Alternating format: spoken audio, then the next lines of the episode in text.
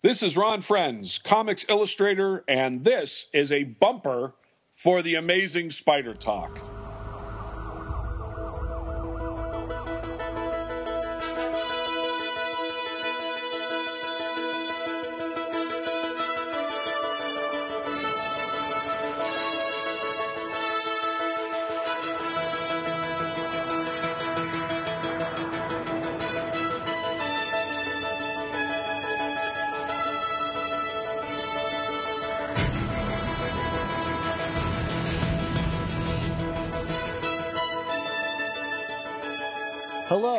Welcome to the Amazing Spider Talk. My name is Dan Gvozden and I am the editor of SuperiorSpiderTalk.com. And I'm Mark Ginocchio, the editor of the Chasing Amazing blog. Thanks for joining us for the first ever episode of Amazing Spider Talk. We hope you enjoy this podcast and that it provides an intelligent conversation between two fans and collectors as we hope to look at the Spider Man comic universe in a bit of a bigger picture. And speaking of fans, Mark, why don't you tell us a little bit more about yourself for all the people who are new to the show? Yeah, absolutely, Dan. Well, um, as I said in the introduction, uh, I run the website Chasing Amazing blog, which documents my quest to collect every issue of Amazing Spider Man. As of right now, I am currently two comics away from owning the entire run, although I don't count annuals, which has always been a point of contention between Dan and I. Uh, but uh, for those of you asking, those two issues I am missing that I do count are Amazing Spider Man's number three and number six. Uh, I've been reading Spider Man comics uh, since the uh, mid to late 80s when I was seven years old. I bought my first issue, Amazing Spider Man 296. It was a Spidey and Doc Ock issue. Uh, I believe Doc Ock was afraid of Spider Man in that issue, which I always think is kind of funny thing. Um, you know, I, I, I live in, in Brooklyn, New York. I have a wife, I have a kid. I write for a living beyond my blog. So, uh, Dan, does that sound like a good bio to you? Yeah, that sounds good to me. And what about you, Dan? What, what tell us a little about yourself? Uh, well, uh, my name again is Dan Gvozden, and um, I do run SuperiorSpiderTalk.com. Like Mark, I've been reading Spider-Man most of my life. I think I started when I was five years old, around 1991. My first issue was Amazing Spider-Man 375. I, I bought Spider-Man trading cards, I think, for a while before that. I don't know where my fascination with, with him stemmed from. I think my father introduced me to him before I can remember. Um, so I've been reading pretty much my entire life, and um, uh, during the day I'm a school teacher. Well, at least for a little while. In about a month, I'm moving from Maryland to L.A. Uh, to go back to grad school. Yeah, you sell out. yeah, and uh, getting a degree in film studies. Um, so I'm really excited about that. Um, but yeah, I all, like Mark also collect uh, Amazing Spider-Man comics, and Mark is two away. I'm eight away, but I say that I'm nine away because I include Amazing Fantasy 15, and I will say this, Mark, I have all of the annuals. Oh, there you go. Well, you know, I think if I were, were to count the annuals, I'm still not that far away. Maybe I'm ten issues away. Okay. So it's not it's not like I don't own annuals, but I just don't count them because it gets me to the goal line faster. But if you if you have them all, then so be it, Dan. I do. I do, Mark. Let let's go. and Amazing Fantasy 15 uh, is a comic I would love to own someday, but something that I probably will never have the money to afford. So why even bother? Well, okay. I didn't think I'd have the money for Amazing Spider-Man number one, but I do own it now, Dan. Well, there you go. The, the, jealous. The, I am jealous. I am jealous. Um, so, so why don't we talk about what, what, the first episode is going to be? Uh, we're going to follow a similar format to what we used to do with Superior Spider Talk, which is uh, in this episode we'll be discussing the newest issue, which in this case will be Amazing Spider-Man Volume Three, Number One, by Dan Slott and Humberto Ramos, and a bunch of backup stories. Uh, we'll answer some fan mail, discuss uh, Spider news, that's that you know solicitations and rumors and speculation, and then we always conclude uh, our episode, or we try to conclude every episode, or every other episode at least, with a, a review of a classic issue. Uh, kind of sticking with the theme of Amazing Spider Man series relaunches and reboots, we're going to be discussing Amazing Spider Man number one, volume two by Howard Mackie and John Byrne. Of course, if you want to skip to a specific section, you can just use the chapter selection arrows on your player. And also, if you hear this sound, Please check out your iOS device for a link to an article, video, or image to enhance your listening experience. Mark, we've blathered on long enough already. Let's get right to it and talk about Amazing Spider Man Volume 3, Number 1.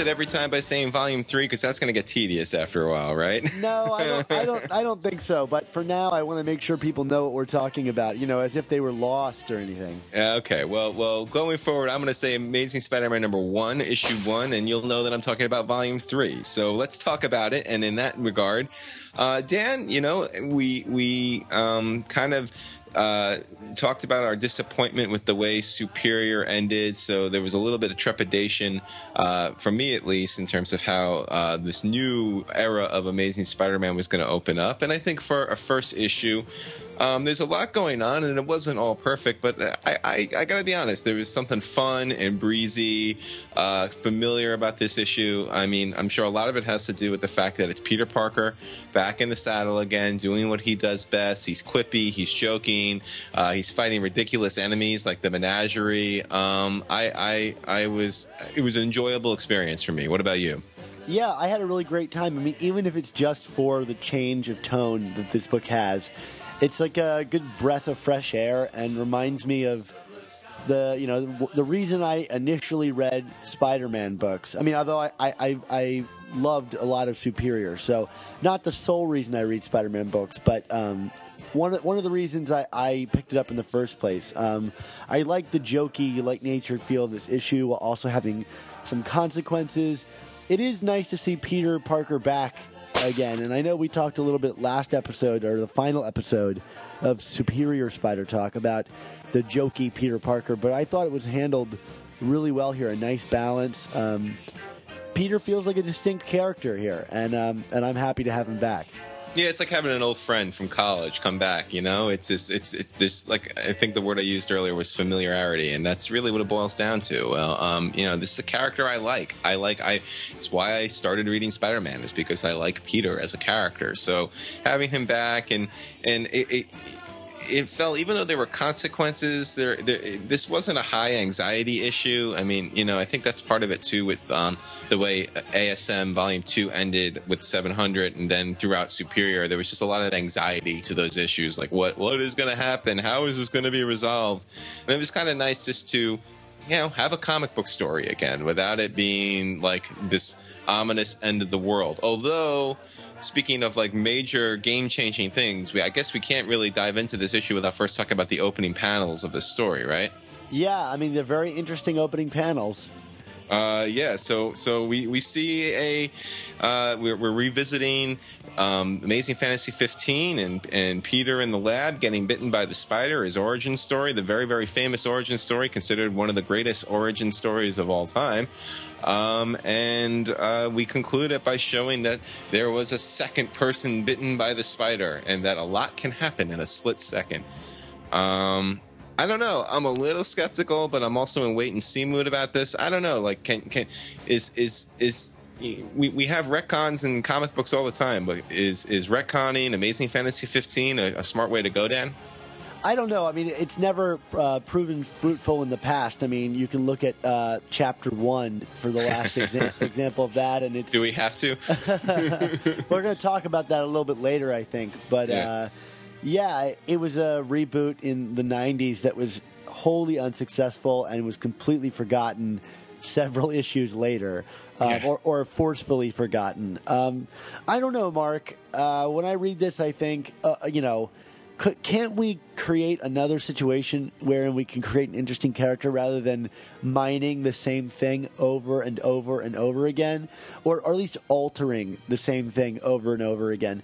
But that being said, I read all these solicitations for like the original Sin um, books, and something about them to me reads kind of like alternate university where Right. it seems as if like all these huge changes are coming to all of their major characters and it's such a huge gamble. It either reads like a new 52 kind of thing or like that it might just be a huge lark and these characters will disappear. I don't know. I'm, I'm willing to read it but something to me signals that this might not be a long lasting change Yeah, maybe this is going to be like Heroes Reborn or something, where they they what, what was what was the resolution of that? That they all existed in an alternate dimension and then came back. But um, I guess you know, for me, with with Peter getting bitten by the spider, I mean, you know, I uh, the big big reason why I don't want to see that get altered too much is you know the fact the uniqueness of the Spider-Man mythos is the fact that you know it was this kind of socially aloof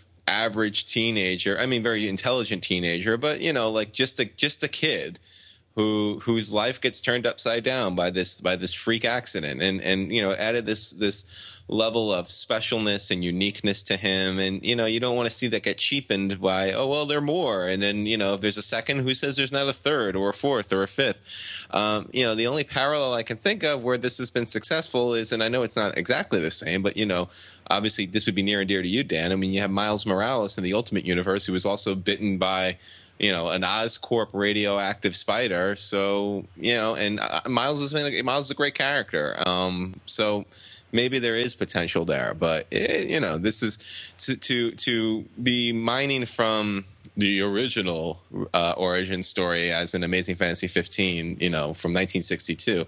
It's dangerous ground. Yeah, I, and I agree with you. Let's wait and see how, how it is. But yeah, co- consider us cautious about it.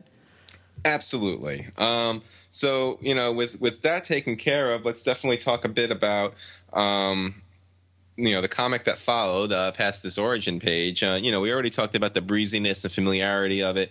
Um, some really good jokes. I, I actually liked. I, it's a little juvenile. I liked the the missing P P break joke from Peter. Yeah, that Uh, felt like quintessential Peter Parker to me, making jokes to the wrong audience. Yeah, you know, tough crowd too, and I mean, it was a. You know, it's it's one of the few times in a while, in a really long while, that I've I've laughed out loud to myself while reading Spider Man, which is again like it's good to be back in that place. Um, and Naked Spidey, yeah, it was awkward, but I don't know. I I, I had a good time with with with Naked Spider Man. Yeah, you know what? I gotta say, like, I think every joke in this worked for me, and like, it, and if it didn't work, it didn't work because it was intended not to work. Like, it was intended to just be ridiculously corny, over the top. Um, it actually Yeah. kind of reminds me a lot of Ultimate Spider-Man and the way that he joked, uh, particularly with the Kingpin, where it's just like you can tell this guy has just been thinking up these jokes like over the past like several months, and he's just waiting for a chance to. It's almost as if like in this one he like uses his Spider-Man personality for like therapy. It's almost like he wishes he was a stand-up comedian, and he just uses this as his stage. like Yeah, no, to get it out of absolutely. his system. Yeah, I mean, you kind of you kind of wonder if he has a rim shot going behind him or something, right? Yeah. um, and and I got to say, you know, Dan Slott, who is you know kind of the master of pulling um, obscure characters and wackiness out of his hat. Um, you know, opening up the first comic of a new series with him fighting the likes of White Rabbit and Hippo. And and it- it's not Gypsy Moth. What did Gypsy Moth change her name to? Uh, the the the Skeener or yeah, something like that. uh, that's just a total Dan Slott thing to do. I mean, you know, the the the, the comic was kind of sold on oh Electro, and Electro does figure in in the, in the backup story, but um, I, th- there was a part of me. It actually, you know, I hate to say it, it echoed Superior Spider-Man number one with him, you know, with Otto fighting the wacky uh, Superior Six or Sinister Six, which of course turns out to be the superior foes of Spider-Man. But um, I just kind of like the randomness of of the opening battle of this comic. Yeah, I completely agree. I mean, it's not a particularly substantial issue, but it's a lot of fun to read, and I think a lot of that has to do with Humberto Ramos. Um, you know what? He is a welcome breath of fresh air back on this book. I, I know there's like a lot of people that hold like you know I like Camuncoli, but a lot of people hold his stuff over Ramos's stuff. But for me, Ramos is the best guy on this book right now, and uh, and one of the best Spider-Man artists I think in general. Um, and these issues showcase him at his best, you know, and, and especially with the tone of this issue, I think he fits in a lot better here than he did on Superior. Like, I just, it's just a joy to read his stuff. Yeah, joy is the best word you can use, Dan, because that's exactly what comes to mind. And, and and talking of the tone, I mean, both visually and and in terms of the text, I.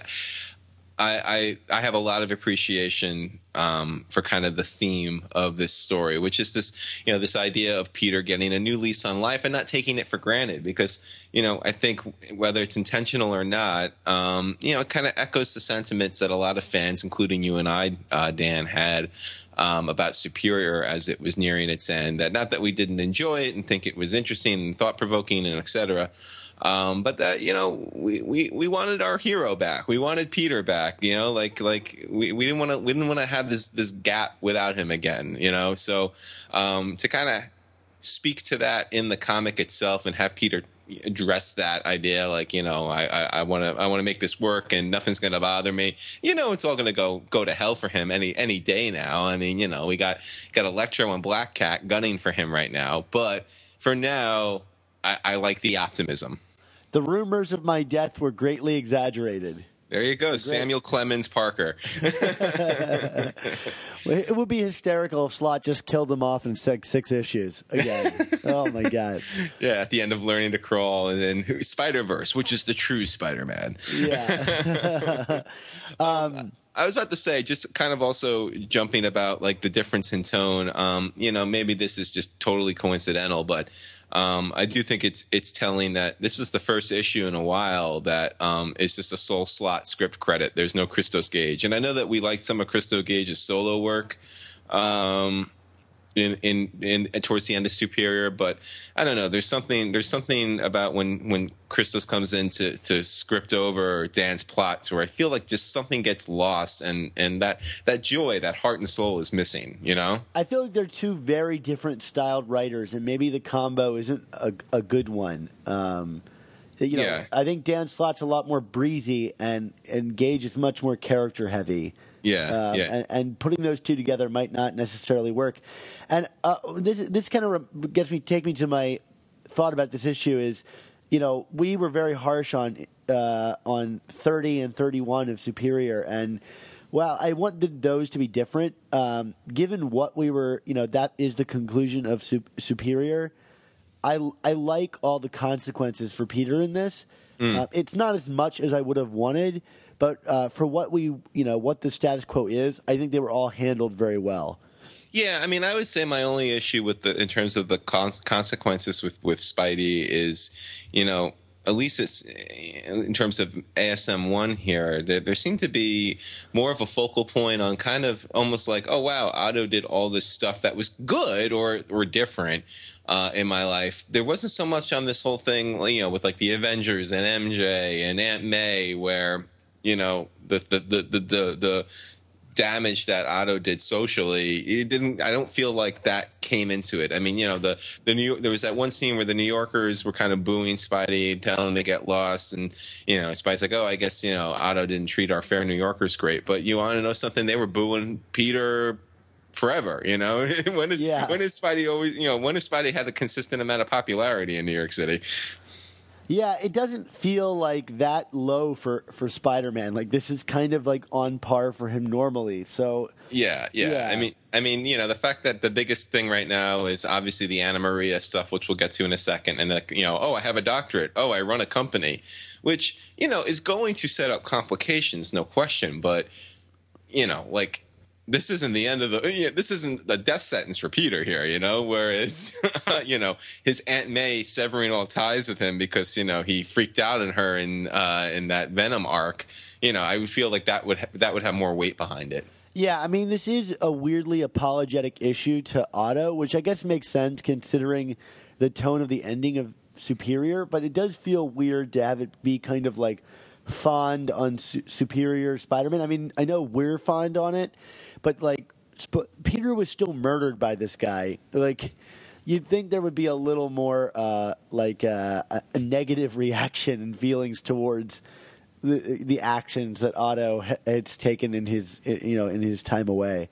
Yeah, I mean, we did get a, an Otto reference in terms of um, Peter trying to access his memories for half a second before stopping, and you know, I hate I, I hate to say it, but you know, for those take you know banking on the fact that Otto will return at some point, you know, I feel like there's your there's your opportunity right there, right? Yeah, and I don't know how he would still have access to Otto's memories, but I'm sure there's some weird way to explain it. I did enjoy the beat where Peter asks his like lab workers to assist him with something, and they're all like cowering in fear. Yes, yeah, and I also liked him constantly repeating after um, what's her name, um, Sajani? Sajani by, you know, and stop repeating after me, stop repeating after me.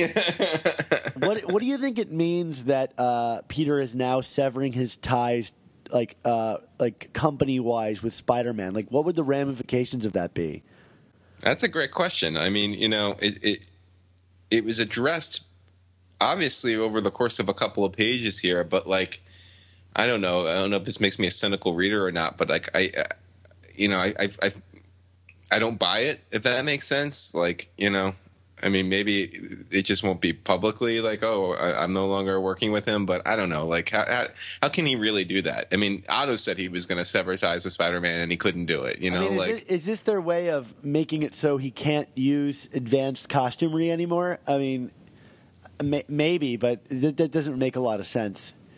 Yeah, I'm not, I, I like I said, I'm not totally sold on that on that status quo shift. Well, let me wait and see on that. Yeah, I'm kind of interested in where Parker Industries is going to go because there's a moment where Peter like can't solve Otto's, you know, Cybernetics, or- cybernetics and things, and also that like the whole company, like a big portion of its funding is not only from you know Anna Maria or um, from you know his, Jameson. Jameson, yeah, uh, but it's also from Otto's own supply of funds. Yeah, his Cayman Island accounts, right? Yeah, and That Carly has access to now, right? yeah, I guess she does. Yeah, there- she so knows there's- about it. So there's uh, Chekhov's Carly Cooper investigation, right? Yeah, if she ever de- deems to come back, but like, where's Peter's funding going to come from? You know, That's that's a great question. I mean, that's obviously going to be one of the things that we come back to. I'm assuming. what about Jameson? What did you think about this turn for Jameson? well, he hasn't started Papa uh, Papa Jonah's Pizza yet, which is disappointing to me. Although you know the way he was kind of sitting and sulking there, I was half expecting him to be like you know playing with an empty pizza box. Uh, He did have a fair bit of alcohol. I wonder if uh, alcoholism is a path he might be heading down. he, he might have to get together with Tony Stark then to go over that. Uh, There is an interesting um, introduction in this. I don't know if you caught this, but there's this thing called the Fact Channel. yes, this new news agency, right? Because Yeah. I've not heard of them yet. All right. I did a uh, search on the internet and couldn't find a thing on the Fact Channel. All right. Uh, it seems to be a new introduction, but it was all over this issue, um, and even bolded uh, when when stated by some of the characters, which means we're meant to you know take a look at it, uh, you know, more closely. So I wonder maybe we'll get Jameson the newsman on TV. Yeah, but who's going to be? I, let's uh, let's let's place bets now. Who's the financial backer for the Fact Channel? Uh, I don't know, but maybe Alchemax. I was going to say I could see this being an Alchemax uh, reunion here. Yeah, maybe. Who knows? Uh, uh, just just just just a hunch, uh, or maybe Hollister will be back, or yeah. um, yeah. So so do we want to talk a little bit about um, Anna Maria in this issue? Yeah, sure. I think it's a big part of this issue. Um, yeah, I mean, if this is. I'm assuming in terms of um, the big shocking moment that Dan Slott was kind of touting on Twitter uh, was was the ending of this. Um, that's going to freak people out, and I'm assuming the freak out had to do with a couple of things. You know, Anna Maria. No, uh, figuring out Spidey's secret identity, but also uh, the the methodology for how she did it, which is through the freckles by his belly button, uh, which she would know because she's seen his belly button in many other parts of his body.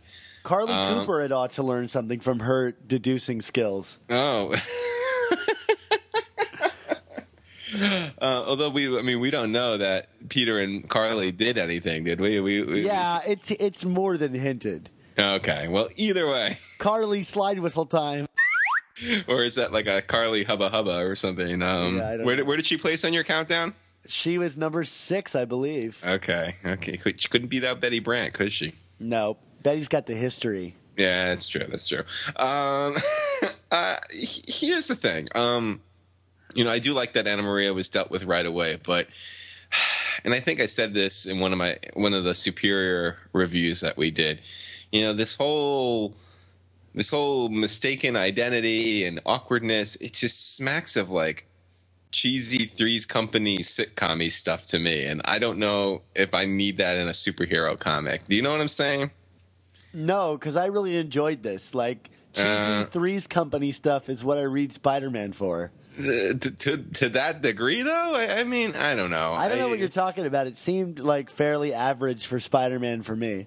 I don't know. I, I, I, I Is there a moment in particular that bothered you? yeah, the fact that the that she discovered his identity by by knowing what he looks like naked. Yeah, I mean it's a little salacious for the book, but I mean we've It's far- not even about being salacious. It's just like I don't know. Like Anna Maria was introduced as this very intelligent person, and like you know, like how did she figure out Peter Spider Man? Oh, by his naked body. I mean, I don't know. That yeah, seems I guess you're right. That's cheap. That's put a it, little cheap to put me. it that way. yeah. Uh, I did really enjoy that she found the ring with a list of like Otto's phases for like the engagement. Like that was so creepy and funny and totally Otto. right, Uh, right. I love that moment.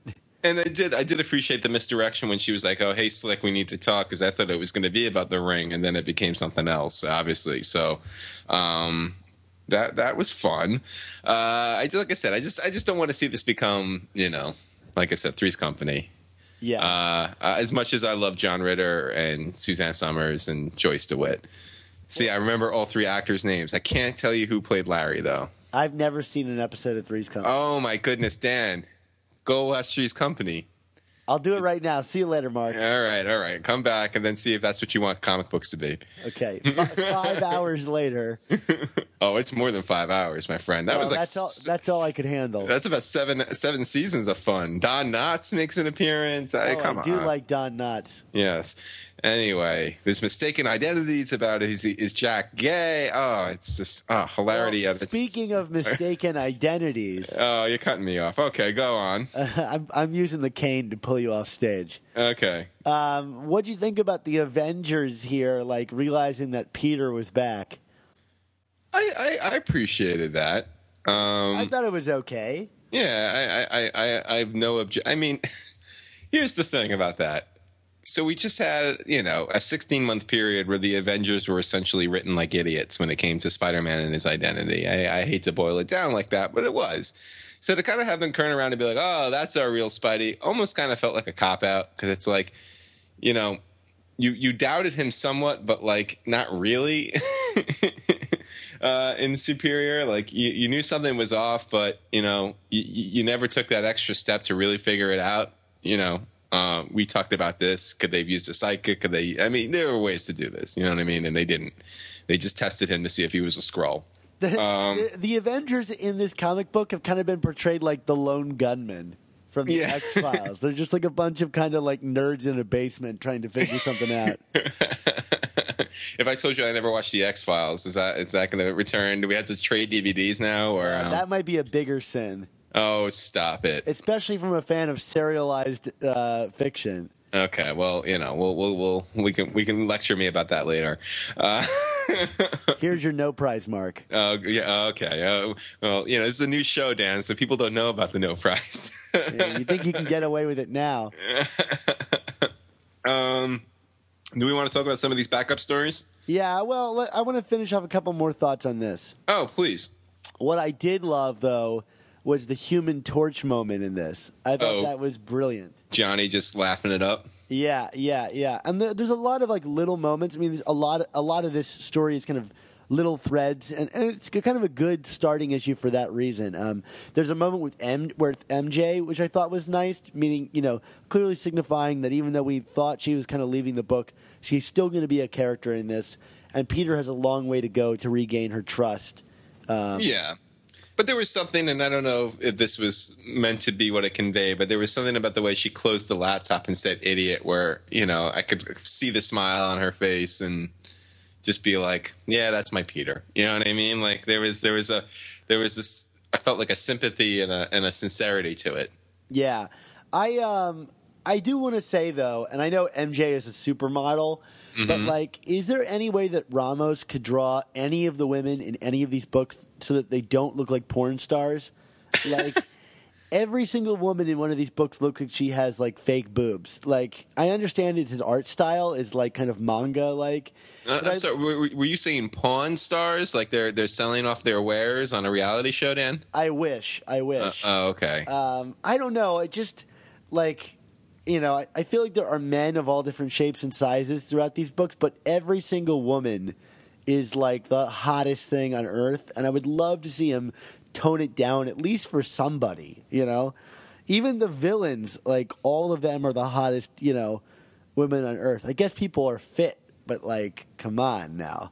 wow. These are these are some strong strong accusations from Dan Gvozden. I don't know. I mean, do you not feel that way? Uh, it's honestly that's comics you know? I mean like i mean how is it any different than like what Camuncoli did with mj in that one issue with the with the you know the pretty woman boots and the and the sh- sunglasses and all that you know? Like it's just it's it's unfortunately kind of an industry standard that these women get sexualized and we could talk about why that's not a good thing but Yeah, i don't I know don't i don't, I don't know if it's i don't know if it's just a ramos thing you know? Yeah, I don't want to get off into that. I, I, I just, you know, it's just something that sticks out to me. It's like, uh, I, with especially with Ramos's stuff. I, I, I, don't know, I know it's his style, but it is like one thing about. I love his style, but it's one thing. Like his splash pages in this, I thought were wonderful. Um, but you know, it, it just I, I want to see like, gosh, heaven forbid, like you know, I, I don't want to even get into this. Okay, just you no- got it. just note that like you know I'd love to see some more modest treatment of women in comic books, and uh, and this is not it. all right duly noted Okay, Um, let's talk about those backup issues. All right, backup issues. So, I mean, the the two, I don't know. I mean, there was a lot here, I, and I, a lot of them were teasers for future series. But I felt like, I mean, the two most significant ones in terms of what the main arc is going to be in Amazing Spider-Man were these Electro and Black Cat stories. Um, I felt both um, were solid enough to kind of, you know, wet my whistle and get me to anticipate what these villains were going to be. Um, Electro. I, I, I kind of like this idea of Electro having you know with something to prove. Um, I feel you know because he is kind of a bit of a of a loser villain, but you know his longevity and and whatnot kind of elevates him, and obviously his role in the current movie. Um, you know, initially when I first read the Black Cat segment, I was like, I don't know, do I need to see like psychopathic Felicia on a on a you know a, rage of, of vengeance? And the more I thought about it, I was like, no, you know, this is this this should be fun. It's a new new wrinkle for the character. Let's see where they go with it. Um, I'm down. I think these should be some fun follow up stories with these two characters. What about you? Yeah, I had a good time with them. I'm not necessarily sure I understood why Electro decided to blow up um, the raft again. It seemed like an odd thing just to kind of orchestrate Black Cat's escape. But I love the idea that it actually might have been a, a reversal in that Black Cat caused his powers to overload rather Yeah. than Spider Man, and it's all a misunderstanding. I kind of like that, and I love the portrayal of Black Cat going to jail, and it seems like an actual interesting place for her character to be, rather than just the like flirty, like you know, fling character. Yeah, yeah, because the character was always had a bit more depth to it, and I felt like that's been lost. And here I, I see a way for that to come back, and I like the way that Camuncoli drew it. Uh, I thought it was a pretty a pretty nice little tale there, and felt substantial. So what you're saying is you want to see uh, Spider-Man meet Black Cat's mother again? No, I do not want that. okay. I, I will go on the record and say that is the weirdest Black Cat moment in all of Spider-Man comics. Okay, fair enough, fair enough. E- even over her swimming in milk um, and having cats drink milk that she's been swimming in, which for personal hygiene reasons I find odd. But I can't argue with that. No, not at all. Um, you know, so okay, we're on the same page there. Um, what did you think of the uh, Joe Caramagna stuff? I thought that was it was fun. I love that one panel where he kind of sums up all of Sp- Spider-Man stories. You know, he's Yeah. like, "I'm a down on luck guy that just barely makes it out in time, and then finds a way to overcome in the end." You know, like Yeah, basically summing up every issue of Stan Lee, Spider Man, and, and most Spider Man stories uh, overall. Uh, I, I, I, I like that. Uh, it was it was fun, and uh, we'll get back to this later. But it seems that all these number ones kind of have like a story like that in them. yeah, yeah, definitely. Um, the uh, twenty ninety nine story. Uh, I mean, it was okay, I guess, right? I guess. I mean, like, I I don't know, Peter David. Like, why was this the story you wanted to tell with this character? Like, I don't really know. He's kind of beats up these two guys, and then there's this kind of reversal at the end that I didn't really understand. Like, did did you understand what was happening there, Mark? The woman's like, "Call the police if you want; they might show up," and you're like, "Wait, what does that mean?" Yeah, it was strange. I, I, I, I know what you're saying, and I agree with you. I mean, you know, I think it's it's so strange because you know there was this clamoring for twenty for Miguel O'Hara. They finally brought him back. That initial arc I thought was a strong one. Then he kind of faded into obscurity. They kind of kept him around primarily probably because they you know were trying to convince Peter David to do this this comic, and now they got him, and it's kind of like oh, you know, it, it's not like 2099 is enough of an of a has enough of a legacy where this thing is just going to automatically sell because it's there, you know. So they, I, I do think they need to be a little more strategic in how they're marketing this series because this could this could tank very quickly if if you know there's not a good hook for people to get invested, right? Yeah, I mean, this was just not. I mean, like, I'm excited for that story still, but like, it's not a great hook. I don't love the art, but I I, I could see where it might Yeah, be well- going. Will was Sliney? That's the last name. Yeah, that's it's Will Yeah, Ferrell. He I- did the I- backup in the last issue of Superior. I don't have an issue with his art, but I'm getting a sense that a lot of people do. So um, It's kind that's of something. it's kind of stiff. I like the details, but there's something about it that seems stiff to me. Right. Well, they got Rick Leonardo, Rick Leonardi doing a variant cover on 2099, so there's that. Yeah, it's a nice cover. Yeah, Um, and then um, I, the Kane backup story was interesting. I mean, you know, I'm it still does not going to compel me to read New Warriors. I did that after I did that for two issues and said nope, not anymore. I mean, what do you think was up with that? Was it purely a way just to try to sell New Warriors issues? Oh, no doubt. And I think I, I, I, am getting the sense the the more, and we'll, we'll talk about this a little bit with when we go over C two E two. Um, I do get the sense that Kane is probably going to factor into Spider Verse significantly. Yeah, they did. They did make a reference to that. Um, yeah, I mean, it was nice to see. The artwork was nice. Actually, kind of nicer than a lot of the books we were art we were getting in Scarlet Spider. And it was the same artist too as uh, David Baldeón, um, who I thought really the the last few issues of Scarlet were sloppy art wise, but this one was pretty good. Yeah, I mean, the depiction of Peter was a little awkward, but like, I loved seeing Kane beat up the Santas again. Yes, yes. Um, yeah, it's not going to get me to pick up New Warriors, but like, I guess it was a nice recap of Scarlet Spider. Like, it almost felt like a better way to end Scarlet Spider than even Scarlet Spider ended. Yeah, well, I mean, it's interesting because you know, from what I'm hearing, New Warriors is not doing so hot. So probably by the time Spider Verse comes out in November, Kane's going to have a lot of time on his hands. So, so, so well placed story in that regard. yeah, it's weird that there's a whole fully powered Spider-Man swinging around out there that like might not have a book. Like he's just this guy. Like if you think about it like a real world thing, it's like, well, now we're gonna forget about this guy. You Yeah. know, who could be equally out having as many adventures as our main guy, just if he was written as well. Yeah, well, that's the key. I mean, I, I think, I think at this point, I, I mean, you know, again, we'll see what happens with New Warriors, but you know, if New Warriors um, does get canceled at some point, you got to figure that Kane is probably going to factor in as a supporting character, uh, used with, you know, occasionally in the main Spider-Man universe. Because, like you said, you can't just unless you kill him off, you can't just have this guy out there doing nothing. Yeah, right. he is a little important. So, what did you think about the Learning to Crawl teaser? Well, I was already excited for this story, and if I was excited before, this put me at a fever pitch. I love this. Did you like Yeah. it that much? Oh yeah, no, I I, I love, and I'm, I'm assuming this this young this young fellow who went to go see Crusher Hogan is just going to be the Crash character that got teased in the solicitations. Yeah, I mean, you see him creating the mask, and he seems to be sound oriented, which we've been teased before. And we were told that the character would be, you know, a big fan of Spider-Man's. And I thought it would be Flash. You know, the name is Crash, and he's a big fan of Spidey's, but that's not the case.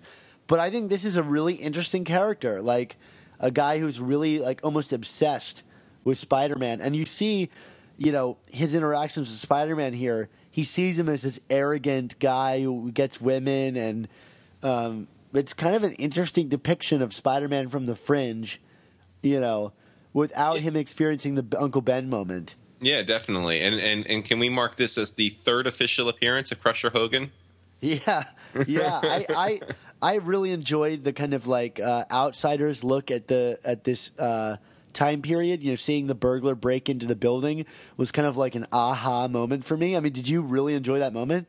Absolutely, yeah. No, I mean this. No, this this is this looks to be a strong story. I mean, you know, I I I, I don't know. I, I I am less worried about the overall learning to crawl idea than um than what we might be getting with the with the original Sin Amazing Fantasy 15 tie-in. You know. Yeah, this seems to be really reverential to the material, which is, which I like, you know, quite a bit. And um, I thought the art was gorgeous. Um, although it is weird that they have this kind of like mix of time periods. Like he's got like an iPhone, but everybody is wearing kind of period clothing except for uh, you know our main character. Yeah, no, that's true. Well, I mean, we'll see how they resolve that over the course of a full issue. I mean, I think that they're just trying to keep it contemporary, but not tread on things. So I guess maybe like people are being extra hip. Like everybody's a hipster in this. in Yeah, this issue. yeah. I don't know. No, def- I, I, I, I definitely hear what you're saying there. Um, All right. Um, anything else to say about Amazing Spider-Man number one, volume three? I don't know, but I, you know what, Mark, and I don't know if you how you feel about this. I thought this issue offered a lot of material for how much it cost. Like it was five ninety nine, but I really thought that I got my money's worth. It was a good buy. Oh yeah. Then I mean, to top it all off, you got a free copy of In- Inhuman number one, which I, I didn't read it yet, but I mean, you know, in case you needed any other additional incentive to read this thing, I mean, that's pretty impressive. Yeah, they, I mean, yeah, it was a like, you know, it's a whole extra twenty pages or whatever. Yeah, no, this is this was definitely good value. It kind of, I mean, you know, I felt even more value than some of the annuals that we've been getting that we paid an extra buck for. So, you know, kudos to Marvel for for really delivering here. Yeah, yeah, and I think I hope that you know it hooked some new readers. I mean, I thought it was you know accessible enough, but it didn't hit us over the head with exposition. And if it did, it was natural, natural to the book. Yeah, So like I felt okay, cool. Like this could get some new people, but it's not for you know forgetting about us, you know, in, in lieu of for them. So I like that about it. great, excellent. So, what would, what would be your grade, Dan? I'm giving this one a B plus. I had a good time with it. Excellent. Well, uh, I, I'm going to give it a B, and you know, a good solid start to what should hopefully be a, a new generation of stories here.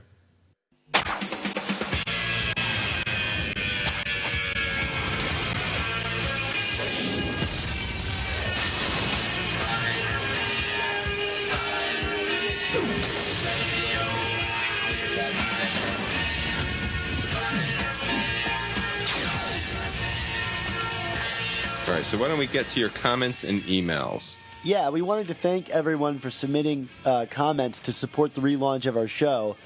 Your output was enormous, so enormous, in fact, that we think it would be ridiculous to read them on the air. We got about 35 comments, which uh, we can't thank you enough, and from all different countries all over the world.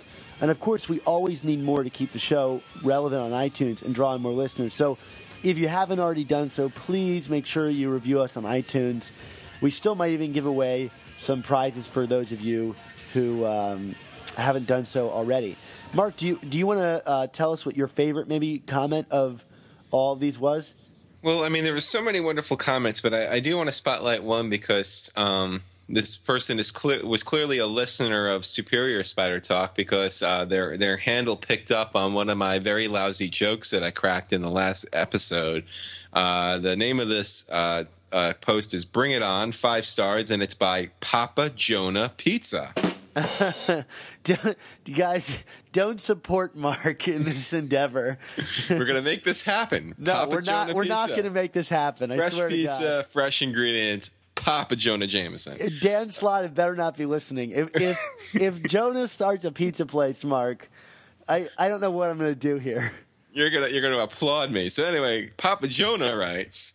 For the past year, Mark and Dan have been serving up excellent commentary on the Superior Spider-Man era. This, this sounds like a Papa Jonah uh, commercial, uh, as well as reviewing reviewing classic issues, discussing news, and interviewing some of the biggest names to ever write and draw Spider-Man. Intelligent discussion, fanboy enthusiasm, constructive criticism, and no nerd rage. This podcast is like a nice hot slice of Papa Jonah pizza. I, I want to just completely discount that entire comment because of the Papa Jonah pizza thing. Okay, fine. You got a fan, Mark. Uh, I'll leave you be. All right, ka-ching.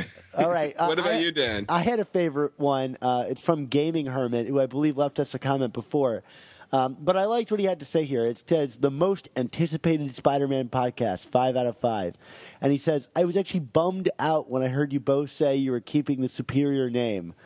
I'm super excited to see the name of both the comic book I love and the podcast I love change their names back to the one true Spider-Man name. Amazing. For anyone considering a Spider-Man podcast, this is it right here. Dan and Mark are both giant Spider-Man fans and, na- and know a lot about histo- history. They break down each issue, and it's really interesting to hear. I look forward to this podcast almost as much as I do the actual comic. Can't wait to read more of the issue and hear more of your podcast, gentlemen. Keep up the good work. And he's hoping that we do an amazing Spider-Man 2 movie podcast as well. Mark, is that in the offering? Uh, I, I, I, as as soon as I see the movie, Dan, I know you'll you'll probably be there um, as soon as possible. With I'm there the- opening night, buddy. Oh my goodness! Well, um, I, I, I am going to try and see it. Um, if not opening weekend, at least that first week. Uh, so yeah, you know, we will we, we will do what we can to make that happen. If it doesn't, it's my fault, not Dan's. Just know that. Well, um, guys, uh, I, I, the reason I like this comment was because he kind of commented on our name change, and uh, I'm glad you guys enjoy the change to amazing. Uh, I know that we didn't take the change lightly, so we're glad to have everyone with us. And through your comments, um, you know that we we really appreciate it. And we announced that we would be doing a lottery for Amazing Spider-Man Family Business for everyone that submitted a comment. So what I did was I assigned a number to each comment, and I used a random number generator to pick who get, who got the. Um, the issue. So I'm happy to announce that the winner of the free Amazing Spider-Man Family Business is the commenter that goes by the name Atreyu862. So congratulations, Atreyu.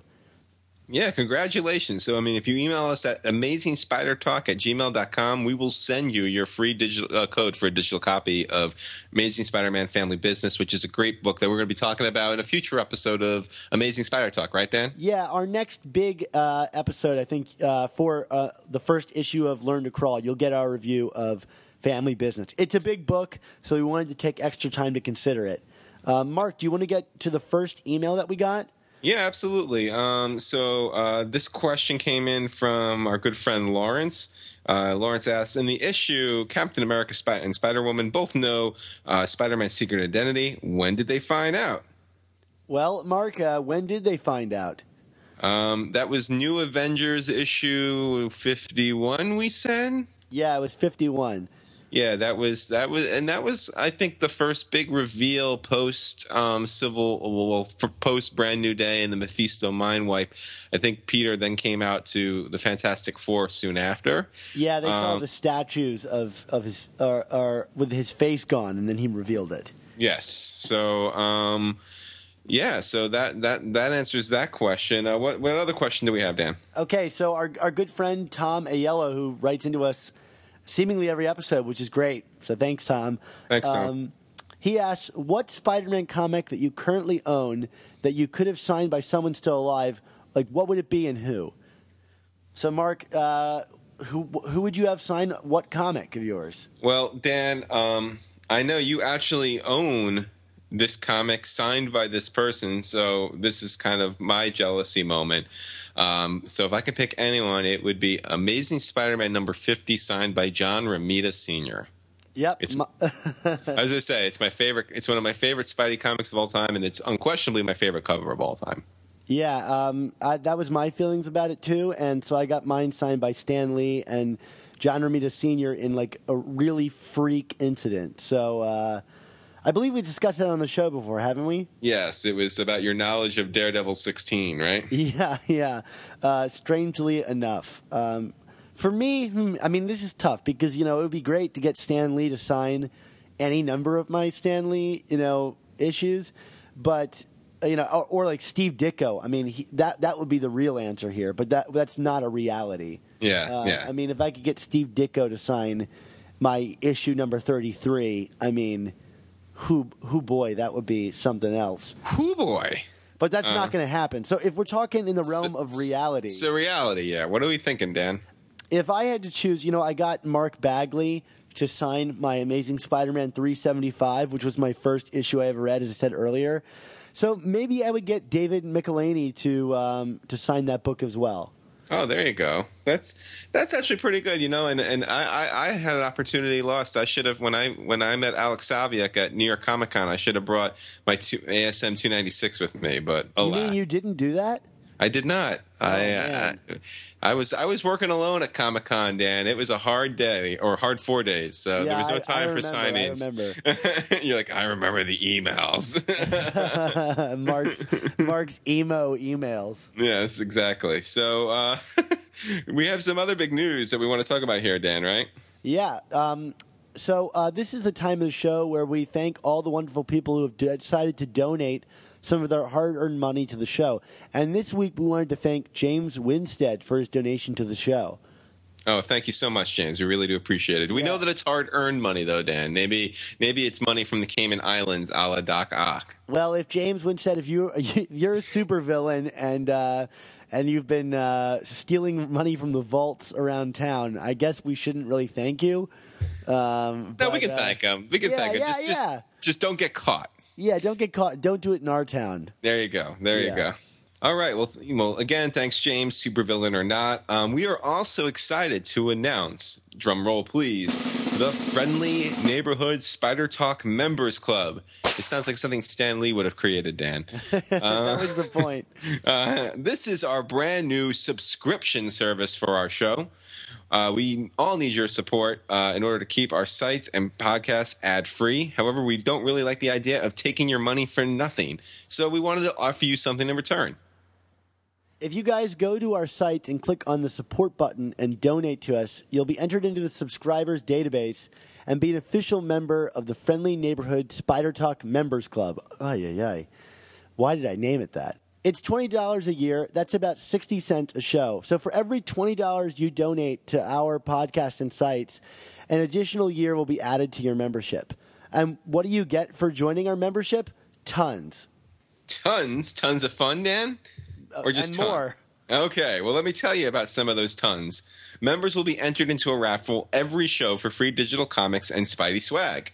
We will also be uh, recording listener requested content that could be reviews of comics that you request or topics that you want us to talk about. The only way to request something is you become a member. So what are you guys waiting for? Just head on over to our pages and click on the support button now and become a part of the Friendly Neighborhood Spider Talk Members Club, the most long-winded club title this side of the Marvel Universe.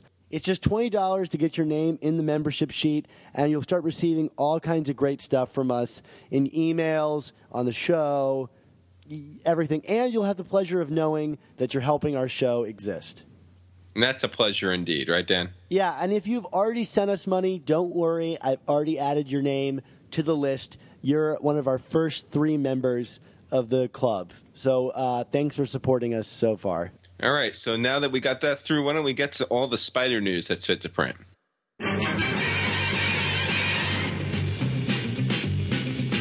Spider-Man, Spider-Man, does whatever a spider can. Spins a web any size, catches thieves just like flies. Look out, here comes the Spider-Man. Is he strong? Mark, we had a big thing happen uh, over the weekend. Uh, C2E2, that's the Chicago Expo, uh, and that deals with a lot of comics. And um, they had a Spider Man panel there where they revealed a lot of things. Mark, what kind of stuff did they reveal? Yeah, uh, well, Dan Slott wasn't at the show, but um, the, the, the, those in his place were still able to talk a lot about what's going on. Uh, we learned that Josh uh, Fialkov's Amazing Spider-Man Who Am I Infinite Digital Comics series is going to be uh, starting on May 6th. Yeah, it looks Uh, like they're releasing like six issues at once. Wow, that's pretty crazy. How are we going to review that, Dan? Yeah, it sounds like a Netflix show. I did not realize that, Dan. Um, we also learned that the symbiotes, the symbiotes will not be in Spider Verse, which uh, I'm fine with, right? yeah, me too. Me too. Um, we learned the names of the uh, the second person bitten by the radioactive spider. It's a female character named Silk. Yeah, and we saw that uh, the image of her costume, which is should be down in your player right now. It's kind of interesting. She's like all webbed up. Yeah, no, definitely. I mean, we'll we'll, we'll definitely see where they're going with with Silk. A nice Uh, Humberto Ramos design there. Yes, yes, and then we also learned that uh, Spider-Man Family Business, though, the, the comic that we just gave a free digital copy away of, uh, is a number one uh, New York Times bestseller, and there's, there's going to be more of these original graphic novels coming down the pipeline, right? Yeah, I mean, a New York Times bestseller. That's pretty great for you know something as you know obscure as a as a as a original graphic novel. So that's pretty uh, good news, I think. And and you know maybe we'll see more of these James Bond stories. Yeah, I, I, I really did enjoy it. We'll get to that when we talk about it in the Learn to Crawl episode. But um, yeah, no, that's that's a good thing. And you know, you put you put top talent on something like Mark Waid and James Robinson and Gabriel Del- Dell'Otto, and you get rewarded for it. So that's a good thing. Yeah. Um, we also found out, um, not at C2E2, but uh, via other channels, that uh, Superior Foes of Spider-Man is going to live at least a little bit longer, right? Yeah, we know that um, the the covers uh, were sent out for for issues 16 and 17. Steve Lieber has a very chatty Twitter account, so I, I recommend you follow him on, on Twitter. And he tends to be a little, um, I guess, cavalier in the details about Superior Foes, and I don't really see why why not. I mean, the book needs all the kind of like press it can get and and news about its continuance that it can get. So um, this is pretty low key. But yes, it looks like Superior Foes is at least going to 17 issues because, you know, we got, uh, uh, he said he's going to draw covers for 16 and 17. Yeah, I mean, as long as these aren't more filler issues like what we've gotten the last two times out with from Superior Foes, I'm happy with that. Yeah, what's weird though is like we got the solicits for July and it showed issue 13 coming out in July, which means we have issue 11 now, which means by July we're only going to get one more issue. So there seems to be a bit of a break going on there with like two months and only one book. I reached out to them and they responded to me on Twitter, but I don't know that uh, you know uh, Nick Spencer or Steve Lieber really understood what I was getting at.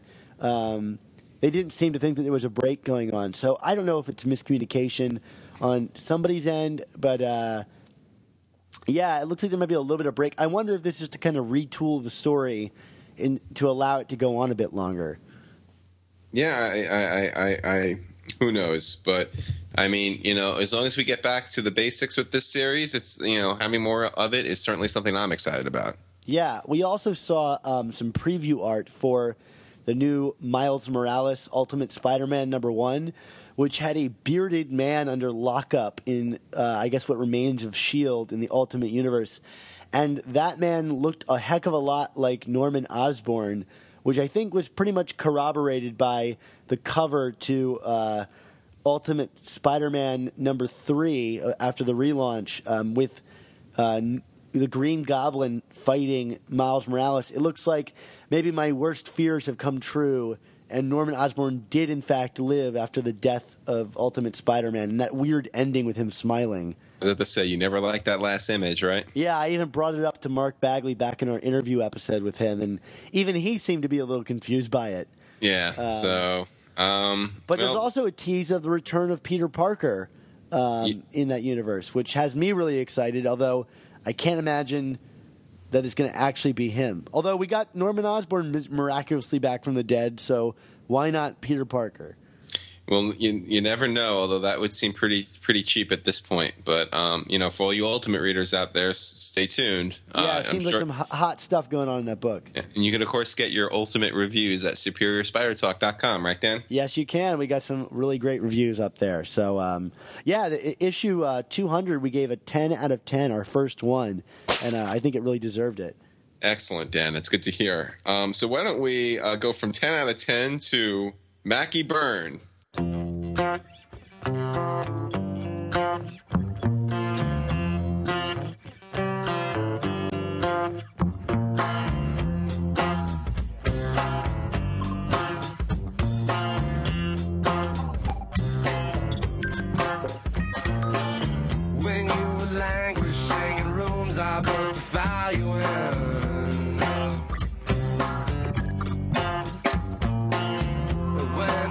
Set down in funnel form and pulled you in.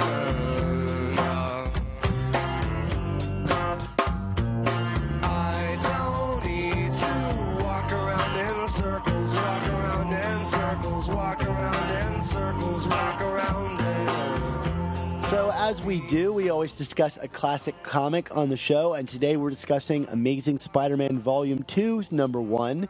Um, Mark, in terms of rebooting the series, what did you think about this Mackie Byrne reboot? The Mackie Byrne reboot. Well, um, there, there's going to be an. Uh, if it hasn't released yet, there's going to be an upcoming Gimmick or Good column uh, about this because of the, uh, the the the Gimmick or Good is the '90s comic book column I do for Comics Should Be Good at Comic Book Resources. Um, and um, what I what I basically mentioned about uh, this comic is it's not that it's bad. It's just dull. It is so dull and so pointless. and what did you think? Am I just being way too harsh on this thing, Dan? I mean, I don't think it's a bad comic. Um, like, the dialogue is way too heavy, and, like, nobody talks like this.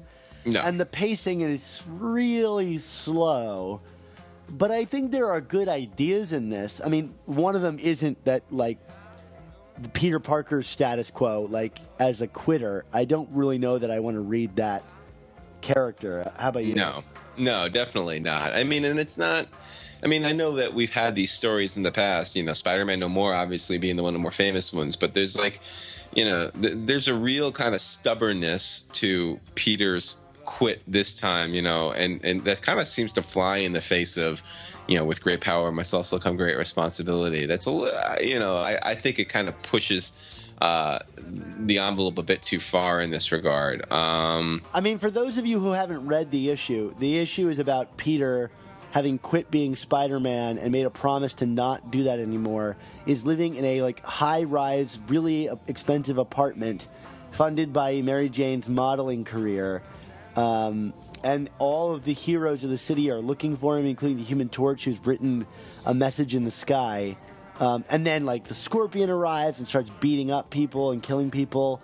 And then a mysterious Spider Man character appears out of nowhere um, to beat probably him up. probably gets uh, his butt kicked too. I mean, that's Scorpion, the new Spider-Man. Yeah, I mean, kind of both of them trade blows, but yeah, he gets crushed below uh, some rubble, and then Peter goes to get a, uh, start his job at Tricorp, which actually I think that was the most interesting thing for me to read in this issue was after reading this, it reminded me that like Big Time is almost an exact copy of this. I mean, down to every single plot point. Um, you know, you've got Peter going into a big company that has a, no- a limited number of spots for people interested in particular things. It's funded by, you know, one big person, and he's going to be the new think tank guy. And then they get attacked by something that he has to save them from. Um, there's even a guy who looks just like Max Modell in this to the point that I was like, wait a minute, is that Max Modell? It's not, but it might as well be. He's like a guy with a red beard and mustache and ponytail. I mean, it looks just like him. Yeah, but the difference between this and, and Big Time is Big Time. Big Time is fun. It's joyful. It's it's Dan Slott at his Dan Slottiest. Whereas, I mean, you know, in the, in the late '90s, uh, you know, Marvel was going through a lot of weird and and bad stuff in terms of its you know back office uh, things. Uh, bankruptcy filings, et cetera, et cetera. Um, and they were kind of going through the process of rebooting and rebranding a lot of their uh, major series. And Spider Man was like a kind of interesting, like one of the last dominoes to drop uh, in terms of. Um, uh, the, the a reboot. Um, you know, they had already gotten to Fantastic Four and Avengers and Iron Man and all those other series beforehand. Uh, so when they did do this, you know, they they ended they they uh, ended Amazing, Spectacular, and Peter Parker Spider Man, and then just kind of consolidated uh, the the line into two books, Amazing and Peter Parker Spider Man. Um, and you know, for art, they got John Byrne, who you know, while not the most liked person in the comic book industry is certainly someone with uh, some some clout. Uh, but for scripts, they, they- you know, for whatever reason, they went with Howard Mackie, who I, I mean, Mackie, you know. Everyone I know who's we've talked to Dan, who's worked with Howard, talks about what a great guy he is, and I'm sure he, I'm sure he's a wonderful, a wonderful man, a wonderful human being. But he he he just did not write great Spider-Man stories. it's just no way around it. I, I'm I'm I'm there with you. Um, I think a lot of it has to do with like how things are resolved. I mean, there is a, an interesting mystery in this. Like, who is this new Spider-Man character?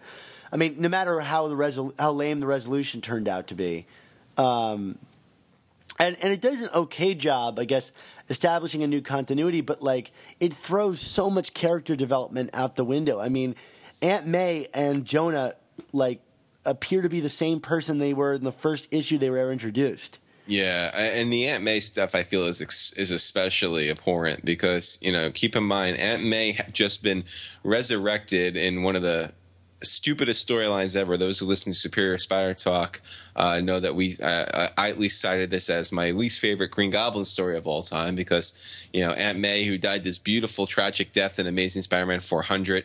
Uh, I shouldn't even say tragic. She's an old woman and she got sick and she died. I mean, but it was a very beautifully done issue by J.M. DeMatteis and Mark Bagley. Um, you know, they they they conjure, conjure up a way to resurrect her by um, by having Norman Osborn kidnap her and then hire an actress to get plastic surgery and then pretend to be her and die, uh, which is just. ugh. Don't forget about the DNA matrix. Oh, and the DNA matrix and the DNA bomb in her brain. And, uh, yeah. Oh, well, yeah. I love how Aunt May just like brushes this aside in this issue. She's like, "It's so funny that someone would want to act like me." Oh, what a funny duddy. Yeah, here, have your wheat cakes. Yeah, I, I mean it's it's it's it's such a callback to her in Amazing Fantasy 15, and it's like she hasn't acted like this character in years. I mean, like you know, hell, I mean, even uh, in the 70s and 80s, you know, she's running the boarding house. She's she's you know protesting for senior rights. I mean, you know, like other creators tried to make May more interesting, and and and you know. Howard Mackie's and John Byrne's uh, decision was to just bring her back to her very earliest roots, which I think was just a very poor decision and a waste of a resurrection. Because if that's if if that why if if they're just bringing her back to just kind of be the albatross for Peter again, then that's ridiculous, you know. Yeah, I mean, it, I, it, for me, it was almost worth it to go through this just to get JMS's portrayal of her, which I think is the best portrayal of, of Aunt May from any writer. Oh, no question. I, I you will ne- not hear an argument from me on that, but I mean. Yeah, I mean that that, but that was a lot of crap to go through. a lot of a lot of crap to go through. So What's, what's interesting about this issue and all the issues from this kind of reboot early on is how expensive they are to buy as a collector. I mean, I know you and I like. I don't know how you got this issue, but they're very. There's a very low print run of these because it was when Marvel was self self publishing, and they were going out of business, and uh, so they didn't make a lot of copies of this book and and, and all these books. Like I, I think I probably paid like thirty some bucks for some of the like teen issues after the relaunch because they're so hard to find. Yeah, I mean, I think issue one is one of the easier ones to, Yeah. to find, just because you know, as an issue one, they probably had multiple copies. Although, if you do find that Sunburst variant, that's a collector's item. Yeah, and the normal cover is just flat out ugly. I think Yeah, I mean, Byrne does both of them, but I, I feel the Sunburst is a better is a better cover. it's funny that they didn't go with that one for the actual cover. Well, you know, uh, well, uh, because the original one is is is you know. I feel it's trying to evoke Ditko. It's not, but it doesn't end up doing it. But like, I feel that's probably what they're going for, and, and you know, so that's probably why they went with it. Yeah, Um, but but yeah, oh man, those those those volume two issues, like I, I I have to say, I'm proud of the fact that I probably never spent more than maybe fifteen or twenty for any of them. But I mean, yeah, you you got to dig high and low for these things if well, you're the, trying to. the the Carnage Silver Surfer issue I think is pretty desired by some people. Well, that's not volume two though. That's um that's still volume one. Oh yeah, you're right. It is, And I but found it's still that- during the low print run. And I found that Dan in a dollar box. Can you Yeah. believe that? Wow, That's well, that Carnage. Silver Surfer one. That's like that's like one of my proudest buys, and that wasn't like that long ago. It was maybe like seven or eight years ago. So you know, at that point, the word was out, and people knew that they can get a good return on it. So I don't know how it ended up in a dollar box, but That's I found funny it. because I I saw it in a dollar box too, but I didn't think anything of it because it was back when my collection had not reached that point yet, and then you know, boom, I went to go look for it again. It was gone, and then I ended up paying top dollar for it. Well, were you at a comic book uh, convention at a VFW in New Jersey? Because maybe we were going through the same box. no, I was here in Maryland. Oh, okay, just just checking. That would have been weird. Our hands lightly touch while grabbing the comic. we, we look into each other's eyes. And then I go mine. yeah, and, and we were we were somehow destined to podcast together. Uh, I did. I do remember at, the, at one of those shows seeing an issue six, which is one of my remaining two issues for like two hundred bucks. That that probably is something I should have bought at the time. Yeah, uh, do you have any like lingering regrets? Like I saw an amazing Fantasy 15 that was a 6.0 CGC graded for five thousand dollars, and it kills me that I didn't buy that. Um, phew, that's a great question. Um, I don't know. I have more regrets about comics I did end up buying versus the comics I didn't. Yeah, Um, because I mean, a lot of times, like, you know, I, I, I kind of when I go to shows and stuff, I have an idea of like what what's in my budget and what I'm willing to spend, and if something is out of my range, I don't dwell on it too much. Um, but there are a bunch of comics that I bought because they were there, they were available, and they were cheap. But then, like after the fact, I was like, "Oh, why did I spend money on this? This is really bad condition." I have a, you know, my most famous one is an issue of Amazing Spider-Man 25, which I bought when I was in high school, which is you know first Spider Slayer, and this thing just looks like a truck ran over it. It's just terrible. It's yeah. terrible. I feel that way about my Molten Man issue. Uh, oh, yeah. I actually have. I found a good one, a Molten Man. That That that's black like, cover one. yeah, that's a tough one to find. If you get, because the thing with that, with that cover, if it's in low grade, it's just done. Uh, but but twenty five, especially with the with the yellow cover, like it feels like every dirt and dust mark just like clings to it. And I, I, I honestly, I bought it because uh, I was with a group of friends in high school, and one of the friends I was with owned um, from his from his dad a copy of Amazing Spider-Man 32 and I was so jealous that he owned this old vintage issue that I was like, I need to find something older and be better than him. So, uh, and this That guy, is so you, Mark. I know you know me well. Uh, so, you know, fifteen-year-old me uh, picks up issue twenty-five. I only paid twenty bucks for it, but I, it's because it's you know it's a twenty dollar comic and the condition it's in. You know what I mean? It's it's probably it's not quite. It's probably like a good minus. Uh, I mean, it's not it's not it's not like ripping and falling apart, but man, oh man, it is just in rough shape for for my standards, and I would have rather have, you know, spend four times that and get a better looking copy of it. You know. Yeah, yeah. Getting back to the uh, Sorry, issue- guys. Very tangential. no, it's really interesting. But uh, getting back to the number one issue, uh, I think it's funny because this one also features like our, our our featured review on this episode. It, you know, it features these backup stories, and it tells the origin of the new Scorpion, which I thought was just you know ridiculous. It was just like, oh, here's two pages of something that probably should have been happening at the beginning of this comic. right. Um, It's but it, very- it's funny because it echoes big time. Because I, if I'm not correct, uh, the like end of like the first or second big time issue features Scorpion getting a new costume as well. Um, and this one also features a uh, backup that explains Spider-Man's history, just like the Joe Caramagna one we got in this new number one. Although this one features the chapter one origin, which is just oh god. Chapter one. Yeah, there's going to be something on Chasing Amazing on chapter one to coincide with learning to crawl. You know, kind of a lessons learned in in, in dabbling with the origin. yeah, yuck. I don't want to talk about it. yeah, we we can move on from that. Um, I will say this, um, and maybe this is a, a bit of a um, a bold statement, but you know, when when you talk about the '90s and Spider-Man, you know, there's a lot of pretty crappy storylines that people will will, will slag on. But um, you know, the big one, of course, being the Clone Saga. I would take Clone Saga over this Mackie Byrne reboot any day because at least Clone Saga, as poorly executed as it was, I felt like they were at least making bold choices with it. They weren't great choices, but they were bold. This just feels like just retracing the same old ground as we've talked. Very slow pacing. Byrne's art is